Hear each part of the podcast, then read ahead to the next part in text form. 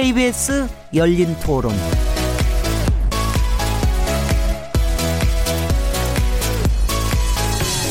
안녕하세요. 묻는다, 듣는다, 통한다. KBS 열린 토론 진행자 시민 김진혜입니다.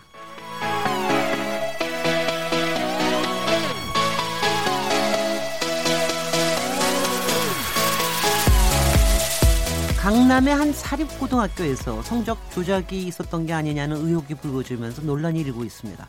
이런 가운데 성적 조작 논란에 휩싸인 학생의 부모가 해당 학교의 교무부장이라는 사실이 알려지면서 부모가 교사로 있는 학교에 자녀가 같이 다니는 일이 없도록 상피제를 도입해야 한다는 주장까지 나오고 있는데요. 이 문제를 어떻게 봐야 될까요? 청와대 국민청원 게시판에는 관련 의혹을 철저히 규명해 달라는 청원까지 등장했는데요. KBS 열린 토론에서는 매주 목요일마다 우리가 놓치지 말아야 될 사회 이슈들을 짚어보고 있습니다. 오늘 키워드 토크에서는 성적 조작 의혹과 통신비를 낮추는 대안으로 제시된 제로 레이팅에 대해서 얘기 나눠보겠습니다. 8월 16일 KBS 열린 토론 지금 시작합니다.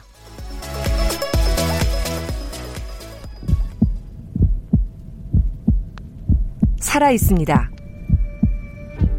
토론이 살아 있습니다. 살아있는 토론, KBS 열린 토론. 토론은 라디오가 진짜입니다. 진짜 토론, KBS 열린 토론.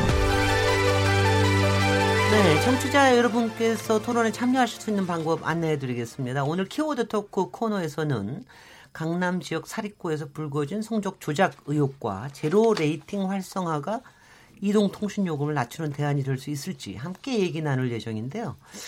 고등학교에서 성적 조작 논란이 자꾸 발생하는 이유가 뭔지 부모가 교사로 있는 학교의 자녀가 재학을 하지 못하도록 하는 이른바 상피제 확대 필요성에 대한 찬반 의견이 있으신 분들은 문자 보내주십시오. 또 특정 컨텐츠 그러니까 음악 사이트나 게임을 할 때 휴대전화 데이터 요금을 받지 않는 zero rating이 가계 통신비 부담을 낮출 수 있다고 보시는지 이동 통신 요금 경감 방안에 대한 청취자분들의 생각도 듣고 싶습니다. 문자는 샤프 9730번으로 참여하실 수 있고요. 단문은 50원, 장문은 100원의 정보 이용료가 붙습니다. KBS 모바일 콩 그리고 트위터 계정 KBS 오픈을 통해서도 무료로 참여하실 수 있습니다. KBS 열린 토론은 매일 0시 5분에 재방송되고 팟캐스트로도 들으실 수 있습니다. 청취자 여러분의 날카로운 어, 시선과 의견 기다립니다. 오늘 그럼 KBS 열린 토론 목요일 코너죠. 키워드 토크 함께 하실 패널분들 소개해 드리겠습니다.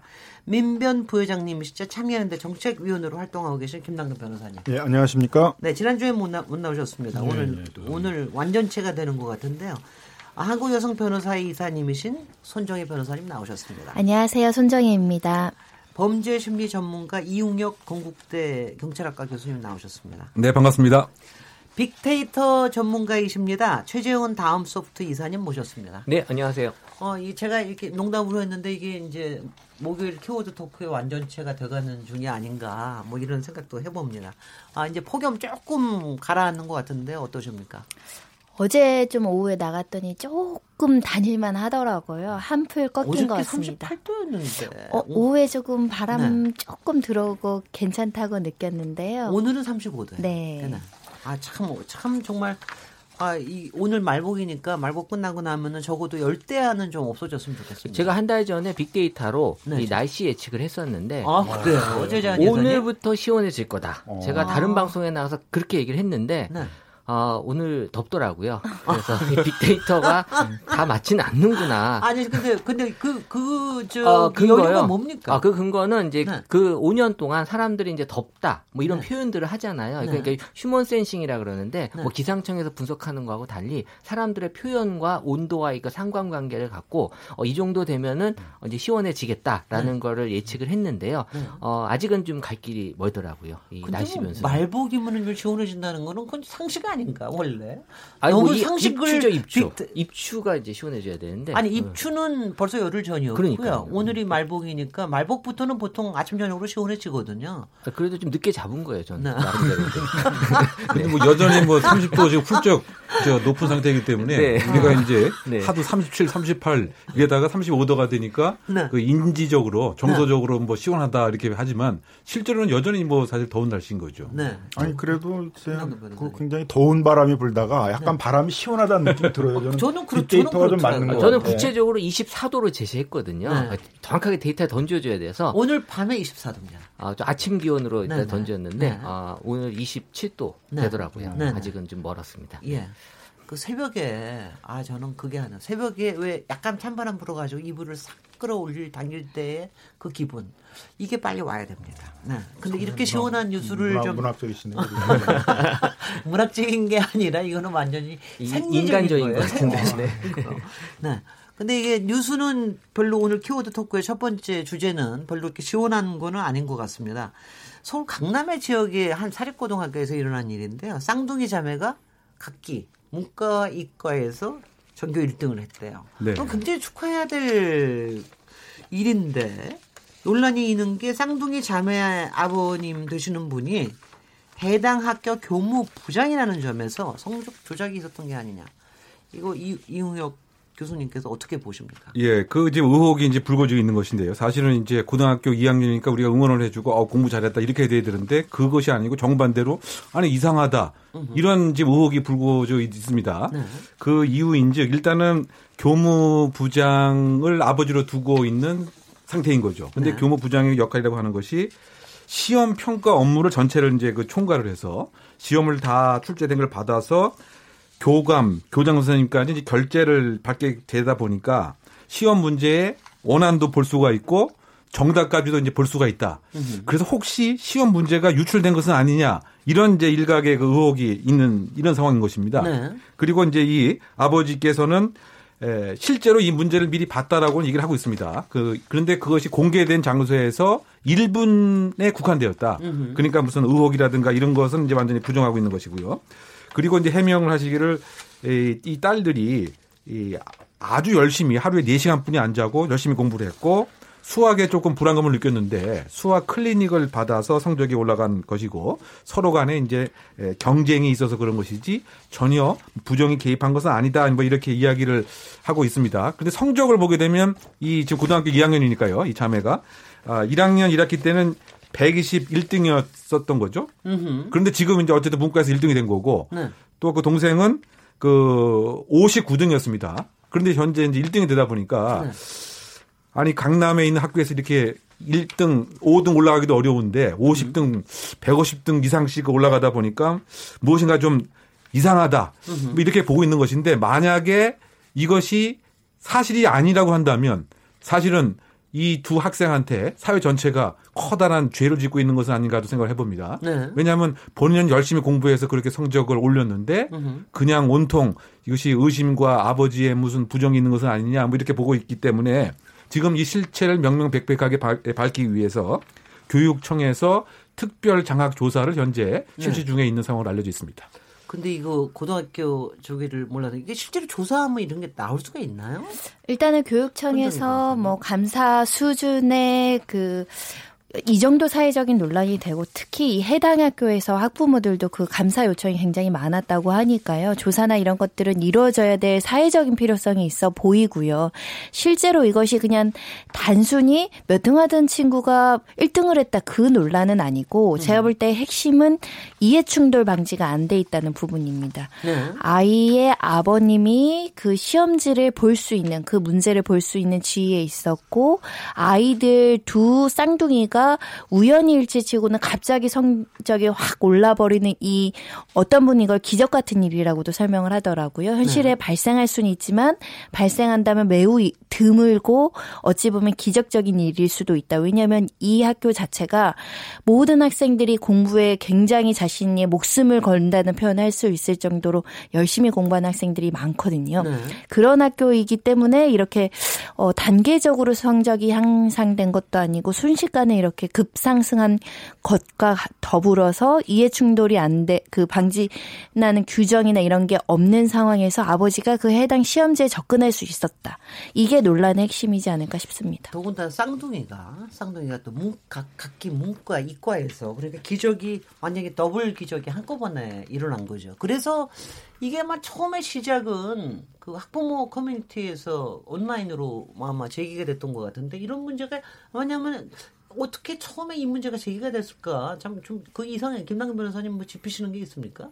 이제 먼저 문제가 제기됐던 게 이제 이 학생들이 대치동에 있는 학원을 다녔는데 학원에서는 성적이 별로 안 좋았다는 거예요. 그래서 아, 그거하고 네. 이제 비교를 하면서 그 학교 학원에서는 성적이 안 좋은데 어떻게 학교에서는 그렇게 성적이 좋으냐 이제 이런 거부터 문제 제기가 됐던 것 같아요. 이제 그러니까 또 이제 그걸 비판하는 관점에서 보는 사람은 학원의 성적이 그렇게 중요해. 뭐 학원에서도 또 성적을 매겨가지고 그렇게 서, 학교는 어떻게 보면 학원은 학교를 이렇게 좀 보충하는 그런 기능을 해야 되는데 거기가 오히려 주가 되는 거 아니냐 그러니까 또 이제 비판하는 여론도 좀 생기게 되는 것 같습니다. 음, 이게 이게 이게 터진 지 아주 최근 일입니까?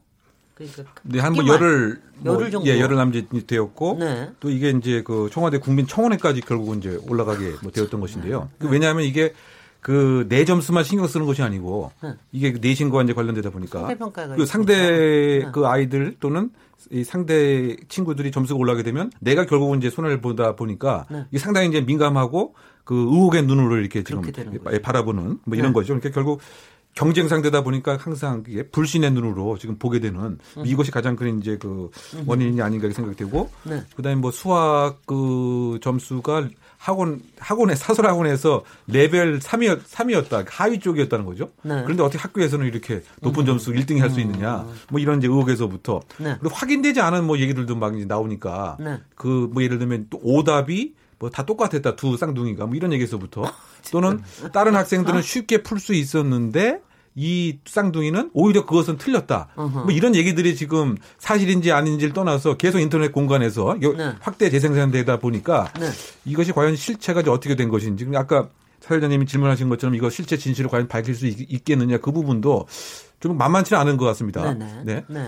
학원 인터넷- 레벨이 네. 되게 정치하게 분리되어 있어가지고요. 네. 이, 이 동네 학원을 가면요. 이 상위 랭킹 학원을 가기 위해서 과외를 다시 붙일 정도로 그 등급이 굉장히 체계적이고 세분화되어 있어서 네. 엄마들은 이렇게 세분화된 학원 규정에서 이게 갑자기 두 단계 업그레이드 하기 굉장히 어렵거든요. 그러니까 네. 좀 의구심이 생기는 것 사실 같습니다. 저희 애는 중학생이어서 최재원 사실 이게 저는 지금 느낌이 오는 게 네. 왜냐하면 이제 말씀하신 대로 이 강남 특히 이제 뭐 대치동, 방이동은 학원 문화가 완전히 발달돼 있거든요. 네. 그래서 이제 그 동네에 사는 그 엄마들은 학원 성적이 거의 학교 성적이다라는 생각을 갖고 있어요. 그리고 거의 중학교 때 성적이 고등학교 때까지 그대로 간다. 왜냐하면 똑같이 공부 중학교 때 성적 안 나온 애들은 열심히 하지만 또 공부 잘하는 애들은 또 더 열심히 하거든요. 음. 그러니까 어느 아이가 갑자기 공부를 잘해서 성적이 올라간다는 건 정말 극히 보기 드문 일이라고 알고 있거든요. 네. 물론 뭐 그런 경우가 없지는 않지만 그렇기 때문에 엄마들 사이에서는 사실 학교 정보 또 이 집 아이가 공부를 얼마나 하는지는 다 정보 공유가 되기 때문에 사실은 어, 의심의 눈초리를 받을 수밖에 없는 어떻게 보면은 이제 이 온라인이라고 하는 특성상 이게 또 쉽게 퍼지기 때문에 뭐 이- 이거 비판적인 얘기는 또 금방 퍼지잖아요. 네. 그러다 보니까 더 많은 확산이 지금 되고 있는 것 같아요. 네.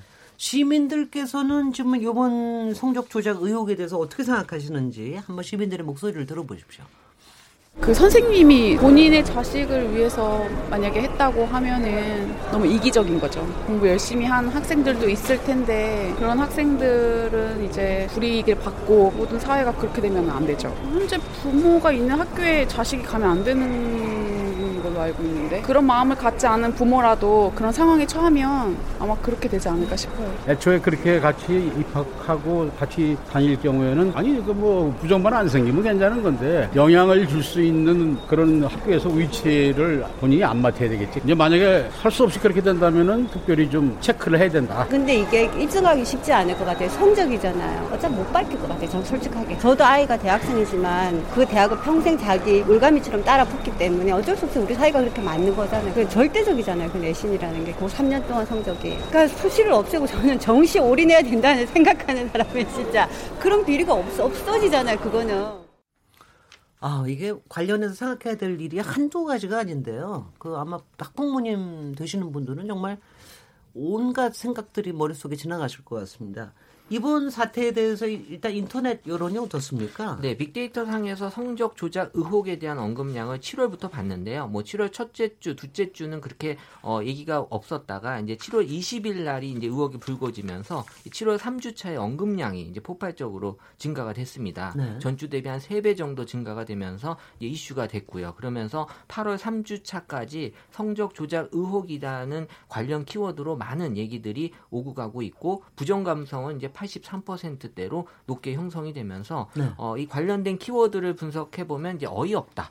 라는 얘기 또 속상하다 왜냐하면 우리 아이는 열심히 이렇게 공부하는데 쉽게 성적을 내, 만약에 이제 그게 사실로 밝혀진다면 그런 관점에서 속상하다 또 이런 또 나쁜 짓이다라는 얘기들이 지금 올라오면서 어쨌든 뭐 사실 어떤 부모도 다 똑같은 심정에서 아이를 좀 잘하기를 바라는 마음이 있는데 이런 것들이 좀 어, 잘못된 인식으로 나타나지 않나라는 게 지금 보여지고 있었어요. 네. 근데 이번 이런 논란이 이번이 처음이 아니죠. 그 전에도 있었죠. 예, 이런 주로 논란. 문제가 많이 됐던 건 성적과 관련해서는 이제 시험지를 훔치는 거죠. 네. 그러니까 특히 이제 사립학교 같은 경우에 있어서 그 시험지 보안 같은 게 철저하지 못하다 보니까 시험지를 이제 훔쳐가 가지고 그걸 미리 이제 풀어보고선 시험 친 건들이 이제 여러 건들이 있었고요.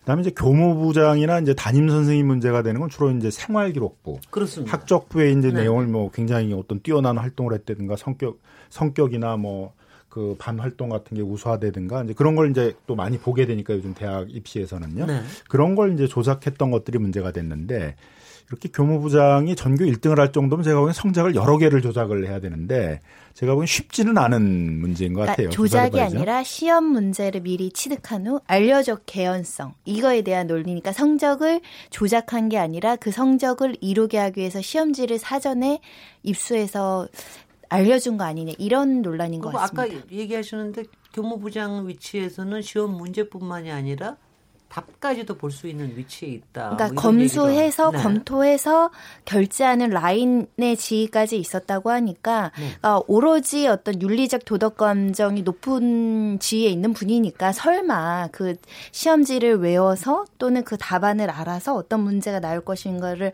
알고 자녀들한테 유출을 했을까 음흠. 이런 이제 의문을 가질 수밖에 없는 것인데 근데 이 논란에서는 다른 사람들이 그래도 아버지의 삐뚤한 부정으로 혹시라도 일부 문제, 어려운 문제들 있잖아요. 네. 그런 것들은 혹여라도 힌트를 주지 않았어요. 이거 한번 풀어봐라. 뭐 이런 식으로 이런 식으로 해서 아이들의 성적을 갑자기 끌어들인 당긴 거 아니냐? 이것 역시도 이제 교육청 감사로 조사가 이루어져야 되는 부분입니다. 네. 교육청 감사 얘기하시는 개인 학부모님 심정으로는 어떠세요? 일단 의구심은 밝혀내야 될 것 같습니다. 왜냐하면 최근에도 무슨 모 행정부장인가요? 시험지를 본인이 그 훔쳐서 그 의대를 보내려는 학부모한테 그거를 전달한 사건이 아, 네, 있었거든요. 있었습니다. 네, 네. 그러니까 이게 보안이 얼마나 취약한지도 알 수 있었고, 그러니까 견물생심이라고 내가 시험 문제를 알고 있습니다. 어떤 시험지가 우리 아이 학교에 시험이 나올 것일. 이거를 사실 발설하지 않는다는 게 쉽지 않을 수도 있다라는 그냥 인간의 본성에 대해서도 한번 생각을 해보는 것이고요. 네.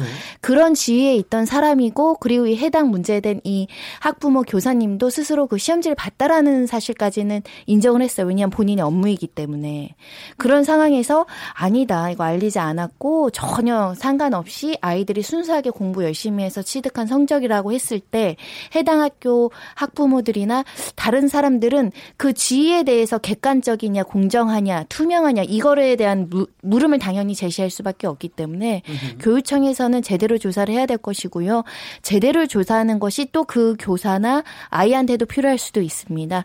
다만 우리 사회가 항상 이런 문제가 터지면 성적이라는 게 얼마나 예민해요. 아이의 미래를 결정할 수 있다고 아까 뭐 올가미처럼 따라다닌다고 표현하신 시청자분도 계셨는데 그만큼 예민한 부분인데 이런 객관성이 흔들릴 수 있는 그 상황을 초래했다는 거. 네. 이것도 사실 우리 한번 깊이 고민해 봐야 되지 않을까 생각이 듭니다. 바로 그 지점인데요. 이번이 이게 사립 학교고, 어, 더군다나 이제 요번에 이게, 이게 나오면은 요새는 이제 뭐 요번에 지금 저 대입 제도 이거 가지고도 굉장히 문제가 되고 그러지만 요새는 내신 성적이라고 하는 게 굉장히 큰 영향을 해서 정시제보다도 수시제가 훨씬 더 많이 있는 데고 그래서 어떻게 아니 왜 어떻게 한 학교에 부모하고 애들이 같이 교사와 학생으로 만날 수 있는 거냐? 이거 가능한 겁니까 법적으로? 그 법적으로는 뭐 이제 문제가 이제 없는 거죠. 그 왜냐하면 이제 고등학교 자기 가고 싶은 곳에 그또 우연히 그 부모가 이제 있는 경우에 그뭐 네. 강제적으로 뭐 이렇게 제한할 수는 없는 거고 네. 다만 이것을 이제 그 이와 같은 이익 상출되는 것에 오는 부작용을 막기 위해서 담임을 못 맡게 한다든가 네. 또는 관련된 시험 출제를 못하게 한다든가 네. 또는 그 학년에서 같은 학년에서 배제하다든가 네. 이제 이러한 이제 방안들을 이제 두고 있는 것입니다. 네. 그리고 사실은 따지고 보면은 제가 학교 다닐 때만 해도 어떻게 보면 이제 제 친구가 이제 부모님이 같은 곳에 있는 것도 많이 있었던 걸로 기억합니다. 근데 그때는 별로 이제 문제가 또 없었던 것 같아요. 왜냐하면 이제 그때는 가서 이제 시험을 수, 저기 수능을 잘 그- 봐야 되는 거니까. 그렇죠. 그런데 지금 같은 경우는 하도 이제 경쟁이 그 이제 시- 아, 심하고 소위 보면 에, 목적을 위해서는 수단 방법 같은 거를 이렇게 조금 도외시해도 뭐 그냥 넘어가는 뭐 이런 것도 하나의 이제 예, 문제가 이제 되는 것이 아닌가. 네. 그러다 보니까 결국은 지금 그 가족 간의 상피제가 좀 있어야 되지 않느냐. 즉 아버지나 어머니가 선생님이면 그 자녀는 같은 학교에 이제 못 다니게 하는 뭐 이런 것에 뭐 그 이야기도 이제 나올 수가 있는 것인데 저는 뭐 개인적으로 그것도 좀 이- 이와 같은 절차적 공정성을 담보하기 위해서는 제도적으로 확립할 필요가 있지 않는가 이렇게 생각이 드는데요. 네. 왜냐하면 우리 그 사회에서 가장 민감한 이슈 두 개를 꼽는다고 하면 대학 입시하고 사실 군대 문제 아닙니까? 음흠. 그래서 딱 본다면 절차적으로 이것은 깨끗하고 공정하고 이익 상충되는 것이 없다. 이렇게 확립을 하기 위해서는 지금의 무슨 법적인 좀 규정을 좀 저는 좀 둘 필요가 있다라고 이제 생각이 되는데요. 왜냐하면 의심을 이제 가질 수가 있는 거죠. 뭐 지난번에 그 촛불 집회와 관련돼서 그 기폭제가 됐던 것도 어떻게 보면 그 정유라가 이대에 들어갈 때 예를 들면 백도 뭐 돈도 실력이다. 이 말 한마디가 사실 뭐 증폭이 또 된, 되면도 있는 것과 마찬가지로 네. 지금도 이렇게 예민한 것도 그 맥락에 이제 같이 있는 것이 아닌가. 그렇다 본다면 절차적 공정성을 아주 투명하게 담보하기 위해서는 같은 학교에 부모가 교사로서 또는 그 아이들이 학생으로서 함께하는 것을 제도적으로 조금 법적으로 좀 평가해 돼봐야 할 문제지만 그것을 좀 금지하거나 제한하는 뭐 이런 것을 좀 두게 되면 이런 의심도 없지 않, 않았겠는가. 만약에 이번 그 강남의 이 여자 고등학교에서도 아버지가 교무부장만 아니었다면 이렇게 민감하고 의혹으로 증폭이 되었을까? 그렇겠죠. 그렇지 않았을 네, 가능성이 네, 크단 네. 말이죠. 네. 그래서 제도적으로 투명성을 담보하기 위해서 그 부모와 자식이 한 학교에 다니지 못하도록 제한하는 규정을 한번 고려해 볼 필요가 있지 않는가 근데 생각합니다. 경기도 교육청에서는 이미 그렇게 하고 있다고 그래요. 그러니까 애들을 다- 다- 네. 네. 네. 다 하는 건 아니고요. 그러니까 네. 뭐 우리가 조선 시대가 아니어서 이제 뭐 상피제처럼 이제 거기 그 얘기하시기 전에 상피제라는 말을 한번 좀, 좀 그러니까 상피제라는. 거는 이제 조선 시대 때 그 군수나 이제 수령들을 보낼 때 자기 고향엔 안 보내는 거죠. 왜냐하면 네. 아, 유착할 가능성이 있으니까. 있으니까. 그러니까 이제 뭐 어디 강원도 어디 출신이다 그러면 그 사람은 이제 어디 뭐 전라도나 경상도에 보내더라도 자기 고향엔 보내지 않는 제도가 이제 상피제인데 네. 이제 그런 걸 하자는 거죠. 그러니까 그 학생이 이제 그 학교에 들어왔을 경우에는 그 부모를 다른 곳으로 보내자. 근데 이게 이제 공립학교는 가능하겠죠. 네. 공립학교는 이제 그 교육청 산하의 모든 학교가 그냥 같은 회사 안에 있는 셈이잖아요. 그러니까 어떻게 보면 다른 이제 전보 보내는 셈이니까 그건 가능할 수 있어서 경기도 교육청에서는 이제 그 공립학교에 있어서는 그 학생의 가능한 부모들은 거죠. 다른 데로 전군을 보내겠다는데 사립학교는 지금 우리 법 체계에 의하게 되면 그냥 그게 하나의 회사예요. 거길 퇴사하고 다른 데 가는 셈이 되니까 네. 전근을 보낼 수는 없는 거죠. 그러니까 이제 사립학교 안에서는 학교의 어떤 규칙에 의해서 만약 학생이 들어왔을 경우는 그 학생의 담임을 맡지 않는다든가 부모인 교사는 그 뭐 성적 처리와 관련되는 어떤 교무부장 같은 건 맡지 않는다든가 그 학생이 있는 기간 동안은 뭐 그런 거 정도는 규칙으로 정할 수 있지 않을까 생각이 듭니다. 네, SNS 상에서 네, 보면은 시장 교수님. 예, 상피제에 대해서 긍정 감성이 64%예요. 그러니까는 뭐 사람들은 이 상피제의 도입이 필요하다, 그 좋다, 이유 있다, 적절하다 같은 표현들을 많이 쓰는데 사실 중요한 건 지금 인식 자체가 이 선생님들이 공정한 평가자가 돼야 되는데 그 부분에 있어서는 약간 좀 예전과 다른 그런 인식들을 갖고 있다라는 거고요. 이 시험 문제도 충분히 유출할 수 있다, 선생님이. 라는 생각을 또 하고 있다라는 거죠. 그러니까 학교의 성적보다는 지금 학원 성적이 더 정확하다라고 생각을 하고 있고, 또 고교 내신도 이 개천에서 용인할 수 없다. 라고 인식을 다 하고 있어요. 네. 그렇기 때문에 또 제가 데이터로 봤을 때 선생님이라고 하는 게 어, 사실 이런 말씀 드려서 좀 뭐하긴 하지만 학교 선생님보다 학원 선생님을 더 믿는다라는 표현이 많이 나와요. 사실 그만큼 지금 학원이 이 입시나 이런 거에 대해서 많은 영향력을 갖고 있다라는 얘기고 결국에는 이제 선생님에 대해서도 예전보다는 이 님자를 또 안 붙이기 시작을 해요. 아이들도. 그냥 얘기할 때 님자를 빼고 막 얘기를 하거든요. 그러니까 그만큼 선생님에 대한 어떤 감정 자체가 예전하고 좀 안 좋아지면서 이런 일이 생겼을 때는 선생님을 의심하는 쪽으로 많이 가져갈 수밖에 없는 그런 분위기가 나타나는 뭐 거죠. 아마도 일부의 교사의 일탈행위를 이제 부정적으로 받아들이니까 저렇게 학생들이 조금 생각하는 경향도 있을 것 같은데 이건 제도가 변하면서 발생하는 부작용일 수도 있습니다. 예전에 학력고사 보셨을 거고 저는 수능을 봤는데 점수대로 학 교를 가잖아요. 요즘은 뭐 50% 이상 뭐 80% 같이 학종으로 간다 그런 얘기를 하는데 학종이 학생부 전형. 예, 종합 네. 전형인데 이게 뭐냐면요. 하나는 이제 성적이야. 학교에서 보는 시험, 중간, 기말 성적이고 하나는 선생님이 이제 아이에 대해서 평가하는 거 있잖아요. 예전에 우리는. 정말 형식적이고 별로 신경도 안 썼어요. 저희는 왜냐면 학생부로 학교를 가는 케이스라고 제가 생각하지 않았기 때문에. 근데 예를 들면 아까 경기도에서 사립학교 교사가 그 학생부를 조작했던 사건에서 뭐라고 꾸몄냐면 자신의 딸한테 학교 선거 문화를 개선하는데 큰 역할을 했다.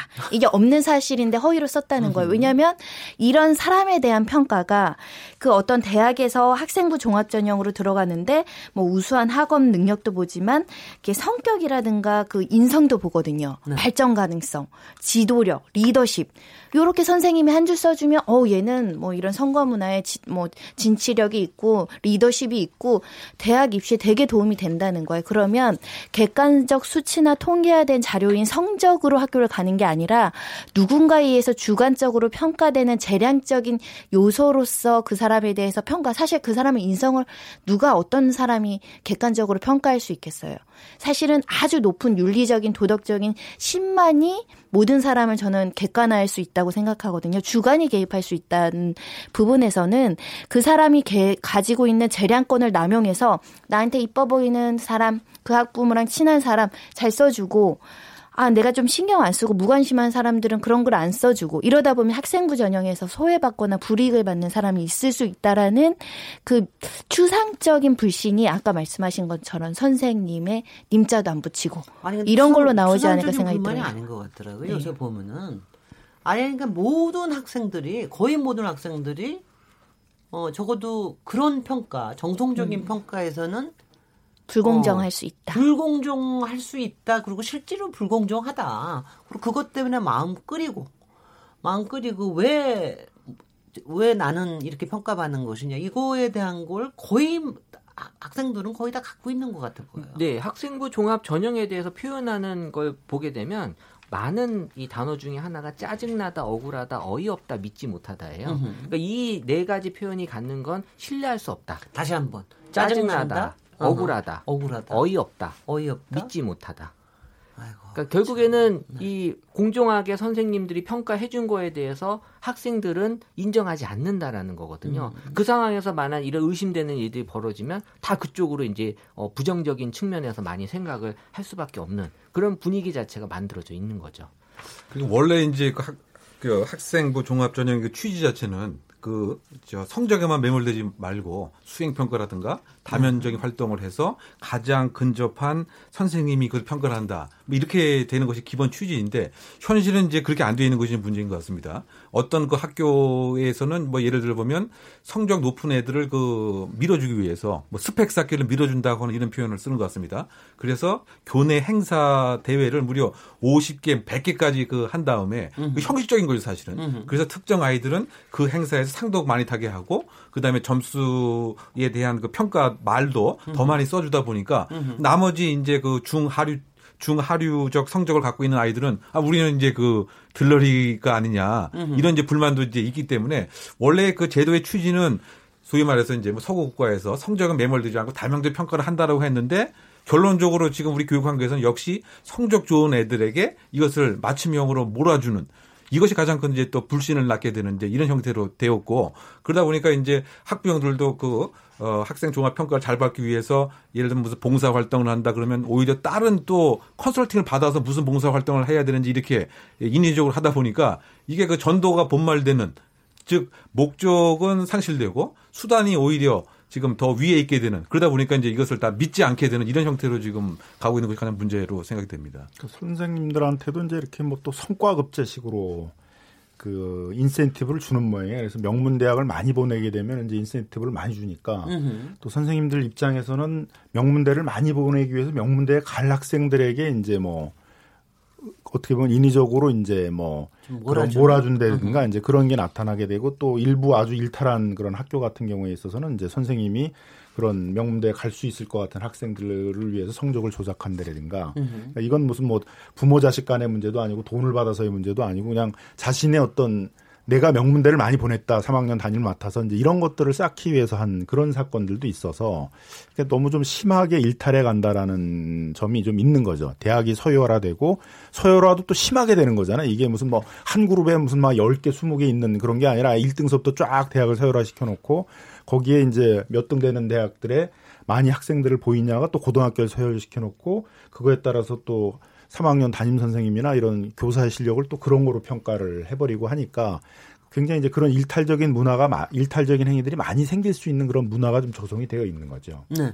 그러니까 논의는 두 개로 나눠야 될 것 같아요. 하나는 이번에 교육청이 하여튼 조사를 한다는데 이걸 실제로 조사를 할 수 있을 것인가 하나.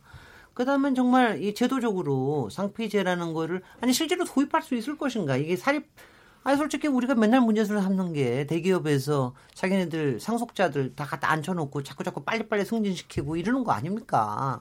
근데 그 대- 개인 기업에서 일어나는 일을 잘 재원을 못 하잖아요. 사립 학교에서는 그걸 할 수가 있겠는가? 이게 두 가지인 것 같은데 일단 교육청 조사가 가능한가라는 것부터 한번 얘기를 해보시죠. 지금 이제 어떤 장학 사들이 뭐 조사가 시작이 된 것인데 뭐 제가 생각할 때 실제 진실을 밝히기 위해서는 이 그 두 쌍둥이의 실력 자체가 과연 이제 어떻게 예, 이 진화 발전을 했느냐 이것을 또 파악을 또 해야 될 것 같은데 그건 결국 학생들까지도 조사를 해야 되지 않는가 또 이런 생각이 드는 거죠. 보면 정말 실력이 있는 아이들은 주변에 있는 학생들이 다 압니다. 그래서 쉬는 시간에 뭐 물어보기도 하고 그런데 그것이 아니고 별 예를 들면 수업 시간에도 쉬운 문제도 못 풀고 뭐 이랬던 것인지 이것에 대한 이른바 탐문 조사 같은 것이 아마 있어야 되는가 하는 생각이 되고요. 네. 두 번째는 그 아까 저 교학 부장 아버지가 혹시 문제를 유출할 수 있는 가능성과 관련돼서 이 문제 제출과 결제 방식이 제대로 그 이루어졌느냐.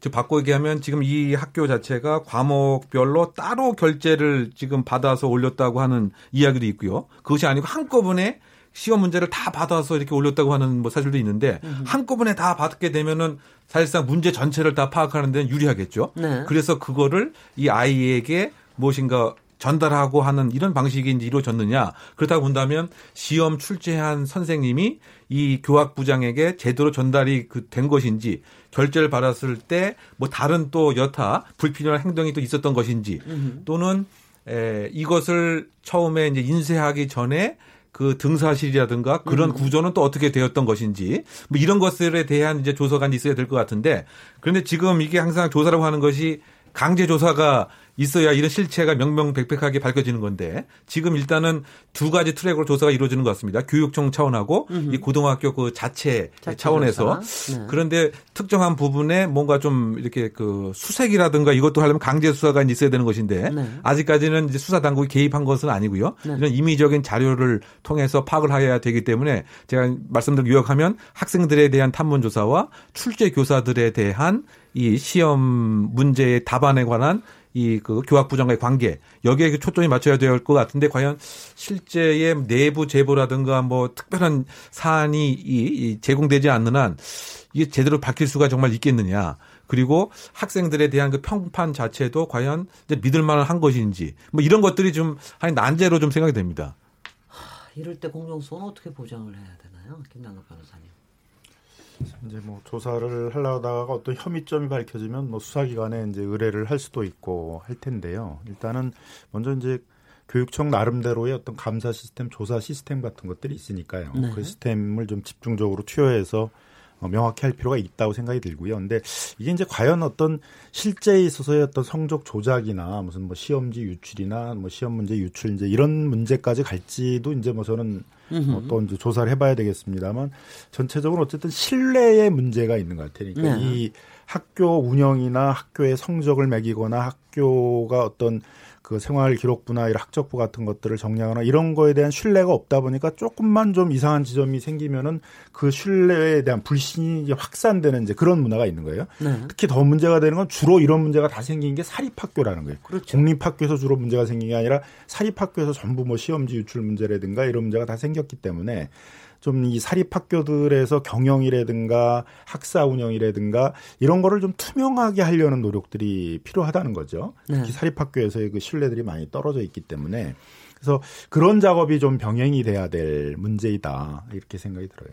그 제가 한 7, 8년 전이긴 하지만 네. 우리 아이를 사립 초등학교에 보내기 위해서 이제 가서 추첨을 하러 갔어요. 제가 직접 제가 이제 손이 좀 좋아서 추첨 많이 하거든요. 빅데이터로 하신 건 아니고요. 네, 네. 근데 10시인데 네. 딱 이제 어떤 한 어머니가 애매하게 오셨어요. 한 10시 한 1분쯤 오신 거예요. 근데 이제 그 교장 선생님이 앞에서 이제 이분을 받아주자는 취지로 이렇게 얘기를 했는데 저는 그 정도로 학부모들이 강하게 반발할 줄 몰랐어요. 음흠. 절대 안 된다는 거예요. 1분 늦게 왔기 때문에 네. 네. 사실 뭐, 뭐 그럴 수도 있지만 원칙이라는 게 있어서 음흠. 그러니까 사실 이 교육 문제만큼은 또 특히 사립 초등학교 뭐 사립 이 학교가 갖는 특성은 어떤 경우에도 경쟁자 한 명을 없애야 된다라는 그런 인식이 되게 강해요. 음. 왜냐하면 우리 아이가 잘하는 건 한계가 있거든요. 네. 그러니까 남의 아이가 못하게 하거나 남의 아이를 떨어뜨리는 방법이 엄마 부모가 할 수 있는 어떻게 보면은 뭐 최선의 방법일 수도 있으니까 이런 것들이 어떻게 보면은 좀 문제가 되고 이번 에 조사 결과가 만약에 이제 나온다면 어떻게 나오던지 간에 다 후폭풍이 있어요. 사실이면 사실인 대로 이거 정말 큰 문제다라는 음흠. 거고요. 또 사실이 아니면 우리 사회가 이렇게까지 어, 이- 이 신뢰가 없는 사회였냐라는 그런 두 가지 다 지금 어떤 결과가 나오든 간에 좀 문제가 될 소지가 분명히 있다라는 거죠. 저는 이 사례의 진상은 못 밝힐 거라고 생각합니다. 결국은 내심의 의사인데 내심의 의사를 밝히는 거는 뭐 이미 너무 억울하시다고 해서 그 억울한 게 사실일 수도 있고 진실일 수도 있고요. 또 이 학생은 전학 간다고 했다고 하더라고요. 그럼 이 학교 내에서 또 다음 시험에서 또 평가해가지고 기준을 세우기도 좀 애매모호해져서 전학 간다는 거는 이번 문제가 불거지고 난 다음에 네네. 네네. 그런 그런 상황이기 때문에 결국은 이 사건은 우리 사회에서 상피제 도입으로 연결돼서 사회적인 논의를 하는 게 옳다. 그러니까 상피제가 도입됐을 때의 문제는 말씀하신 것처럼 뭐 사립학교에 대한 부분도 있을. 그러니까 아버지가 다니는 사립학교에 내가 꼭 그 학교로 가고 싶은데 그 아이가 거기를 선택 못하는 그 교육권 침해에 대한 권리 침해가 있겠죠. 한 가지. 저는 그거는 어, 공공의 이익을 생각했을 때는 또 감수해야 할 수 있다라고 생각을 합니다.